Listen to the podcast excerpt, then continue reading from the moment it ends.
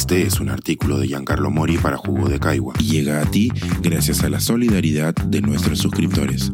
Si aún no te has suscrito, puedes hacerlo en doble u doble u doble u punto jugo de caigua punto pe. Ahora puedes suscribirte desde doce soles al mes. Hasta pronto, Temple. Un sentido adiós a la madre de todas las divas. El fin de semana pasado perdimos una institución del travestismo nacional. Javier Temple Ugarriza, la Temple, ya no se encuentra en este mundo, dejando un gran vacío entre las personas que la conocían y las que admirábamos su trabajo. La madre de todas las divas fue un ícono de la noche de los años ochenta y noventa, así como un refugio en la vida de muchos homosexuales peruanos. Más allá de resaltar sus inolvidables presentaciones, espero que este pequeño e injusto texto sirva de memoria de su importante lugar en la historia de la diversidad sexogenérica de fines del siglo veinte. Poco se sabe de sus primeros años de vida.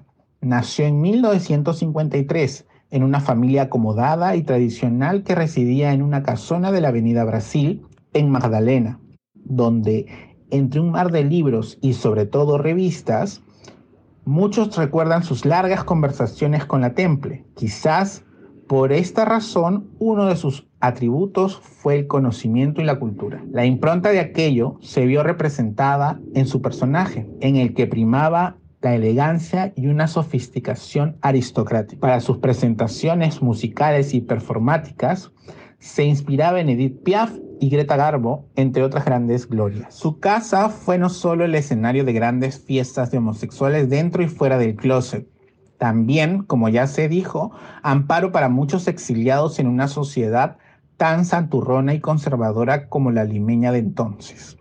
Javier Ponce, acaso su biógrafo más destacado, ha descrito múltiples veces que esta era un espacio fuera de la realidad, una especie de lugar anárquico, en el cual lo único que reinaba era la libertad. Según el autor, para las hijas de la Temple, ese fue prácticamente el hogar que nunca tuvieron.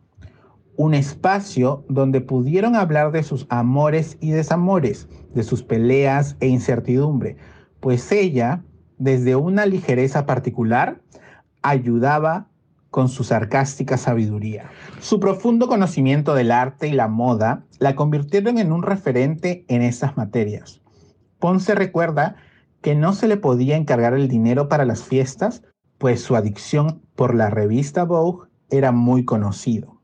En un conversatorio organizado por Crónicas de la Diversidad en noviembre del dos mil diecinueve, se mencionó que desde su cama de bronce y rodeada de pilas de Vogue, la Temple podía reconocer la referencia que necesitaba para algunos vestidos o accesorios.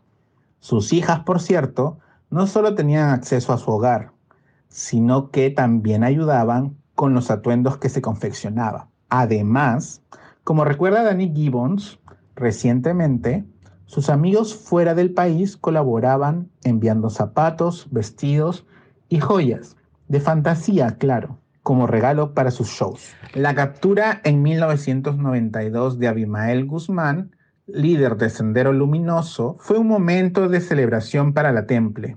Y gracias a este recuerdo, Javier Ponce detalló la organización de estas fiestas. El genio organizador de la anfitriona dirigía toda la operación, desde quién se encargaría de la música, el alcohol y la comida, hasta la lista de invitados. Muchos recuerdan que estas eran grandes fiestas que reunían perras, pericotes y gatas.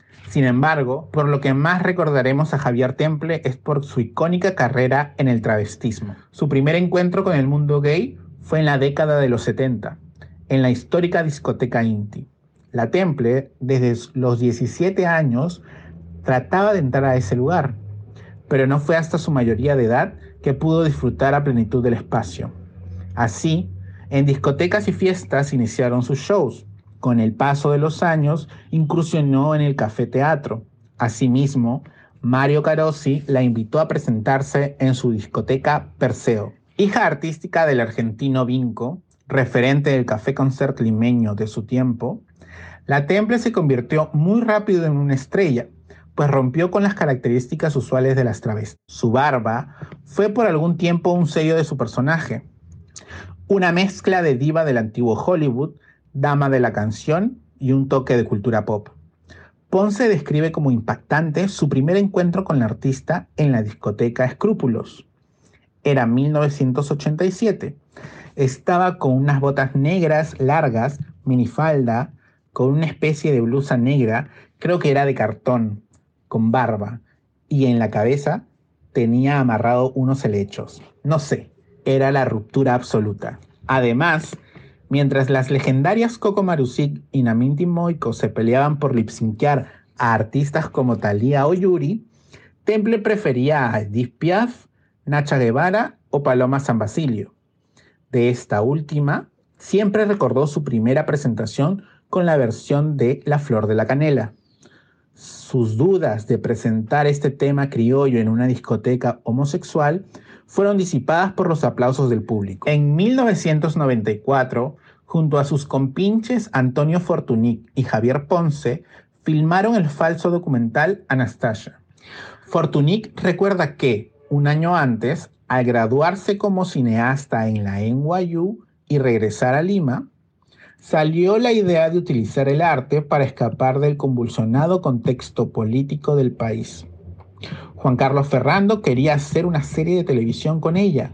Sin embargo, según el director, la elegancia del personaje no estaba destinado para este espacio. Así fue que planteó un mediometraje que contara la historia ficcional de una diva peruana que triunfaba en el extranjero. Esta propuesta presentaba extractos de películas dirigidas por reconocidos directores como Truffaut, Almodóvar y Bergman, entre otros. Fortuny lo recuerda como un trabajo colaborativo, para el que se consiguieron prestadas cámaras, atuendos y utilería.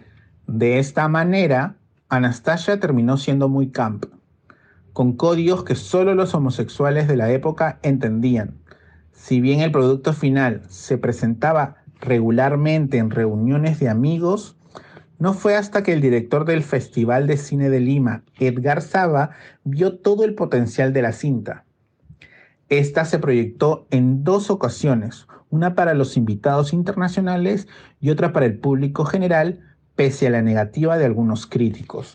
Con sus más de treinta y cinco años de carrera, se ganó el título de madre de todas las divas y su lugar en la historia gay del siglo veinte. Hoy en día, conocer su vida y sus peripecias nos permite entender cómo se relacionaron los homosexuales y el mundo gay limeño. Parte de sus memorias están en el canal de YouTube Archivo Javier Ponce, donde no solo podemos disfrutar a Anastasia, sino también otras de sus presentaciones. Hasta pronto, Temple. Que la tierra te sea leve.